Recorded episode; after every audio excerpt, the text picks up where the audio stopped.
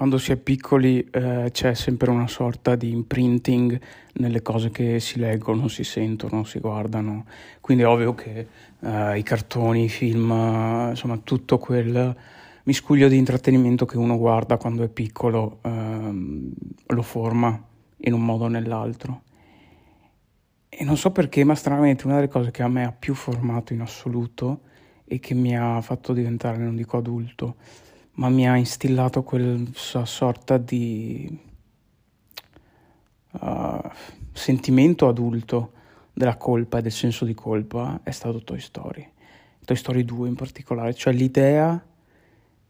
non lo so, eh, adesso dopo aver visto quel film eh, io mi sentivo in colpa perché non giocavo più con i miei giocattoli, magari quelli mm, da bambino particolarmente piccolo o, o i giocattoli in generale, insomma magari quando avevo 13 anni,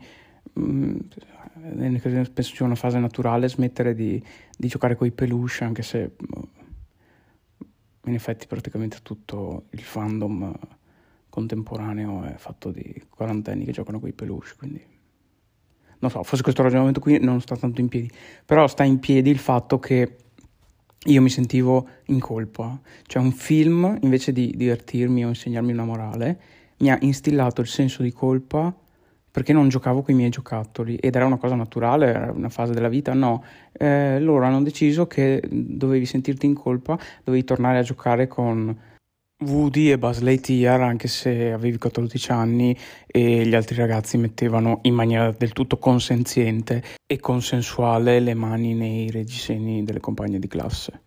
Ora poi non so se davvero questa era la morale che, volevano, mm, che avevano in mente quelli che hanno fatto Toy Story, però questo è, risulta- è stato il risultato finale, cioè un, un senso di colpa atavico perché eh, i miei giocattoli che non avevano un'anima, in realtà mh, mm, secondo il film secondo la mia mente suscettibile e, e mm,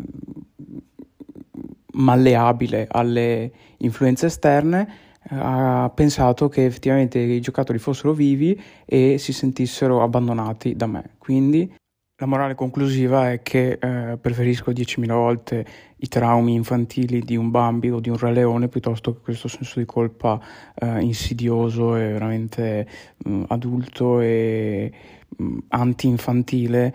che questa serie di film ha provocato in me e probabilmente in chissà quanta altra gente, probabilmente pochissimo, probabilmente solo io perché sono scemo.